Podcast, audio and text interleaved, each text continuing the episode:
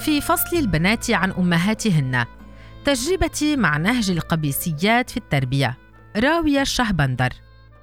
من له الحق في تقييم الأم وما إذا كانت جيدة مع أطفالها لا سيما بناتها أم لا في عالمنا العربي المليء بالأفكار المشوهة والمريضة. من له الحق في تقرير أنني كأم أمة أو أمة. مع يقيني بأن جميع الأمهات يحتجن إلى تعلم أساليب التربية الناجحة وتقويم السلوك قبل أن يصبحن مسؤولات عن تقويم سلوك الأطفال إلا أنني أعرف قطعاً أن الحكم على أمومة تلك التي تعبت بالحمل والولادة والتربية بغض النظر عن العادات الفردية التي تميز كل أسرة عن غيرها بالفشل والنجاح ليس من عمل المشايخ والشيخات.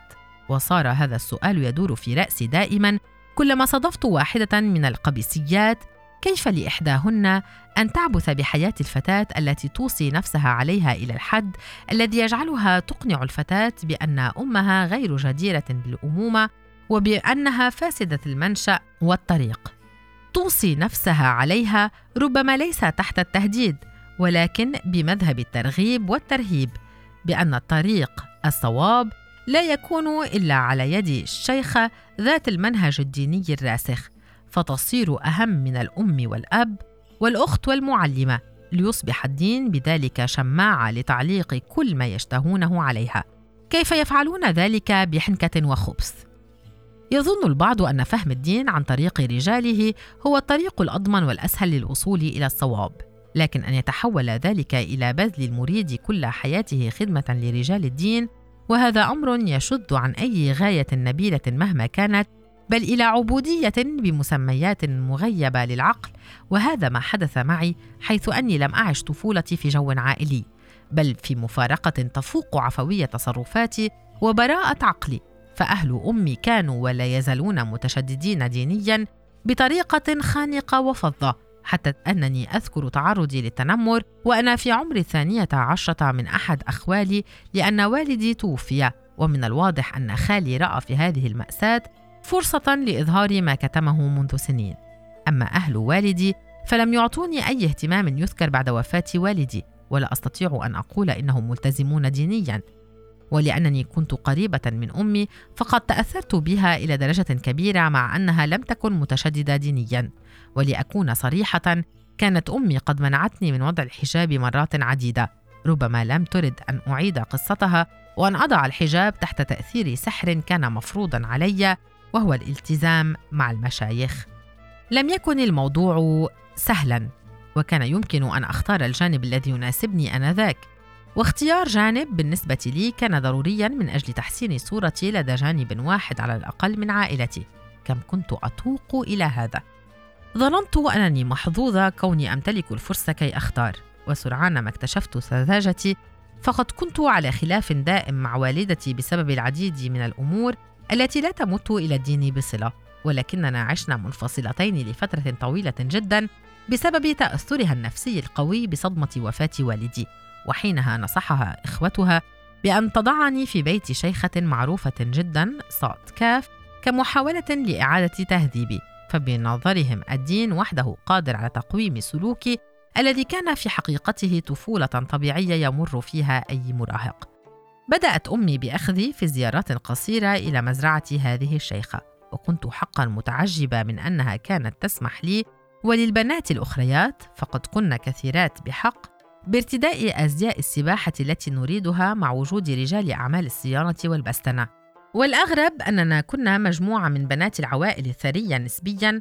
ولطالما لاحظت أن أغلب من يحاوط المشايخ نوعاً ما هم الأشخاص المتعثرون مالياً حيث أننا كبشر نبحث عن الأمان بأي وجه كان أو صورة ولم أكن أهتم لهذا على الإطلاق. لكن ولأنني كنت طفلة اجتماعية تحب تكوين العلاقات فقد أثار اهتمامي. لم تكن حولي سوى مظاهر الثراء مع أنني لاحظت ولمرات عديدة فتيات البواب يسترقن النظر إلينا ونحن نلعب وكان كل ما سبق بالإضافة إلى فضولي وكثرة أسئلتي قد أوصلني إلى نقاش عن الحشمة مع الشيخة.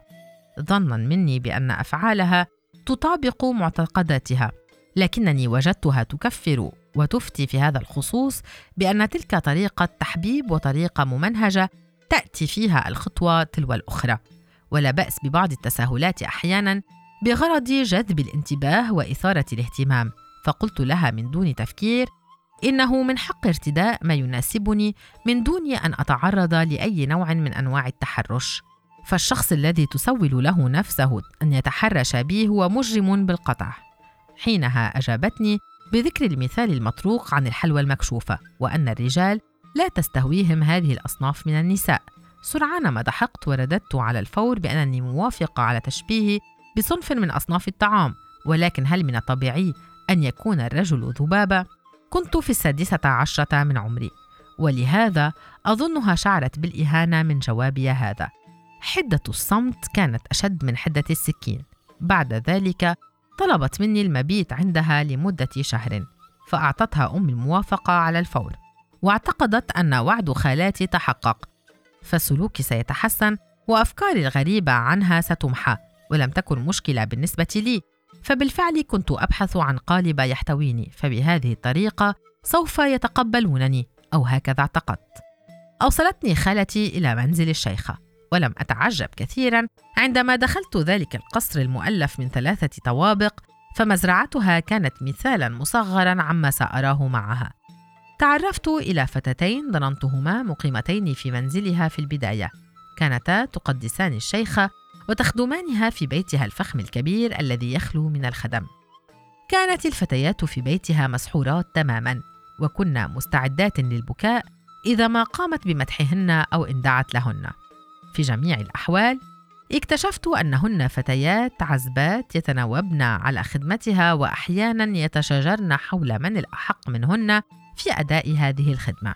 كنا كثيرات وأكبر مني سنا بشيء بسيط حتى أنني سمعت نميمتهن عن أن الشيخه لا تريد لإناس أن تتزوج بعد أن تقدم لها من كانت تحب وبالطبع إناس استجابت بل إن الطريقة التي استجابت بها كانت مرعبة. لم ترمش حتى بل قالت سمعا وطاعة وكانت سعيدة لأن الشيخة تريدها بالقرب منها. بدأ الخوف يتملكني فتلك الشيخة كانت تطلب مني الصلاة وتجلس لتراقبني عن كثب وكانت دائما تقول لي إن صلاتي خطأ وتحتاج إلى الكثير ولكنها لم تقل لي ما الخطأ ولا مرة واحدة. وعندما كنت أسأل كانت تجيبني بأن أهدأ وأتروى فالمسمار البارز مصيره الطرق. وعندما ذقت ذرعا وبدأت بالتمهيد لأمي عن رغبتي في العودة عرفت على الفور وفي اليوم التالي أول ما حدث بعد جلسة الموعظة ظهرا. هو مصادرة هاتفي من قبل الشيخة التي قالت إن مجتمعي بأكمله فاسد بدءا من أولئك الذين ربوني وصولا إلى كل من أعرفهم من أصدقاء ومنعتني من أي طريقة تواصل مع العالم الخارجي. لم أقوى يوما على الاعتراض. فقد كنت أخاف من نظرتها وأخاف من هذا المكان الذي إن عطست فيه سوف تعرف. حتى أنني كنت أخاف أن أفكر فتعرف ما يدور في عقلي قبل أن ينطق به فمي. اكتشفت بعد فترة قصيرة أنني سجينة لهذه الشيخة لا سيما بعد أن وجدتني أدخن لأنفس عن غضبي واستيائي ورعبي بأي طريقة وكان التدخين بالنسبة لي وقتها فعلا متقطعا. تسللت ليلا إلى الطابق السفلي ووقفت بجانب حوض السباحة الخارجي وفجأة ظهرت من خلف الشيخة بملامح باردة أخذت السيجارة مني وأطفأتها في فخذي فأحدثت ثقبا في بنطالي وأحرقت جلدي.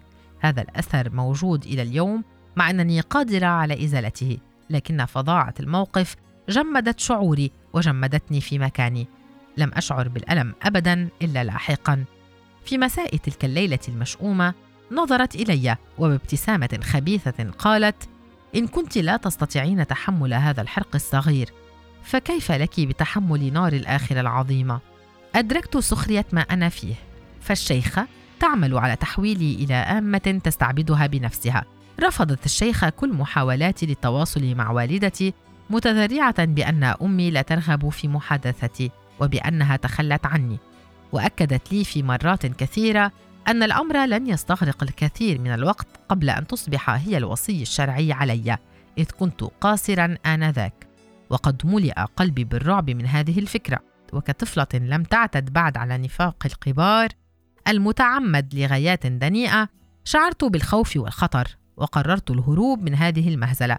فحزمت أمري وبعد أيام عندما كان الباب الرئيسي مفتوحا وكل من في المنزل في الغرف بسبب أعمال صيانة المصابيح يومها قمت بالرقد بأقصى سرعة أملكها مرتدية ملابس المنزل الواسعة التي لم تكن لي حتى. كل ما أمكنني الشعور به في ذلك اليوم الحار هو الهواء الذي لامس وجهي إذ لم أعد حبيسة ذلك المنزل. كانت تجربة استمرت لمدة 15 يوما فقط لكنها بقيت ندبة بقية حياتي. وسرعان ما بدأت بالبكاء ليس فرحا. بل لأنني اكتشفت ما وضعت نفسي فيه. لم أكن أملك قرشا واحدا أو حتى هاتفا وكنت في مكان بعيد عن مركز المدينة. فراقدت بمحاذاة الطريق حتى توقفت لي سيارة يقودها رجل عجوز وسألني إن كنت بحاجة إلى توصيلة إلى مركز المدينة فوافقت من دون تفكير. كان لطيفا وأخبرني بأنني أشبه واحدة من حفيداته. كانت هذه هي الجملة الوحيدة التي سمعتها مع أنه كان كثير الكلام إلا أن تفكيري كان منشغلا بسؤال واحد لا غير كيف سأواجه أمي وكيف سأواجه عائلتها؟ هل تخلت عني حقا؟ هل ورطت نفسي وصرت الفتاة التي هربت من منزل الشيخة إلى الأبد؟ وصلت إلى المنزل فأجهشت أمي بالبكاء ما إن رأتني وأنا في حالة من الجمود فردة الفعل التي حصلت عليها كانت آخر توقعاتي. وبدأت بمعاتبتي عن سبب تمنعي عن الحديث إليها وعن أنها مدركة لوجود العديد من الشروخ بيننا ولكن أن أصرح بكره لها فهذا أمر كان صعبا وكبيرا عليها.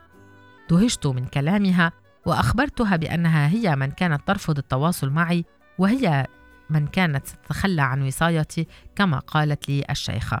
حينها أدركت أمي أن الشيخة اختلقت الفتنة بيني وبينها بعد أن أخبرتها بأنني أكرهها ولا أرغب في العيش معها. هنا أدركت أنا أيضا أن تلك الشيخة كانت تحيك هذا الأمر طوال الوقت ربما لحيازة المال المتبقي من ورثة والدي المكتوبة باسمي أو لاستعبادي كخادمة جديدة لن تضر في جميع الأحوال أو ربما حتى لأنني قمت باستفزازها ولا أعلم إن كانت عندها نوايا مبيتة بخصوصي. وكل الذي أعرفه أنني لم أكن الوحيدة. كنت مستلقية على سريري في منزلي عندما تذكرت سلوك فتاة كانت مكاني في يوم من الأيام في ذلك القصر. كانت تدعى سناء وهي ابنة صديقة والدتي. فمنذ أن بدأت سناء بحضور الجلسات الدينية الخاصة بهذه الشيخة تغيرت كثيرا وأصبحت والدتها تشعر بأن طفلتها تبتعد عنها شيئا فشيئا لتكتشف بعد ذلك الفظائع التي كانت تقولها الشيخة عنها وأنها يجب أن تبتعد عن أمها وتعرض عنها وأنها لن تنفعها لا في دينها ولا دنياها وعن كمية الأخطاء المرتكبة من قبلها في تربية سناء. منذ ذلك الوقت فقدت صديقة والدتي ابنتها إذ إن الشيخ استطاعت التأثير الكامل عليها. شعرت أنا بالدهشة فسناء كانت فتاة مثقفة ومتحررة ولكنها تغيرت كثيرا. كدت لا أعرفها لاحقا في ذاك اليوم. عندما قررت البحث عن حسابها الشخصي على مواقع التواصل الاجتماعي إذ قامت بحذف جميع صورها وعن طريق منشوراتها ومواقفها كدت حقا أن أشك في أنه حسابها الشخصي وللأسف لم تعد سناء إلى اليوم.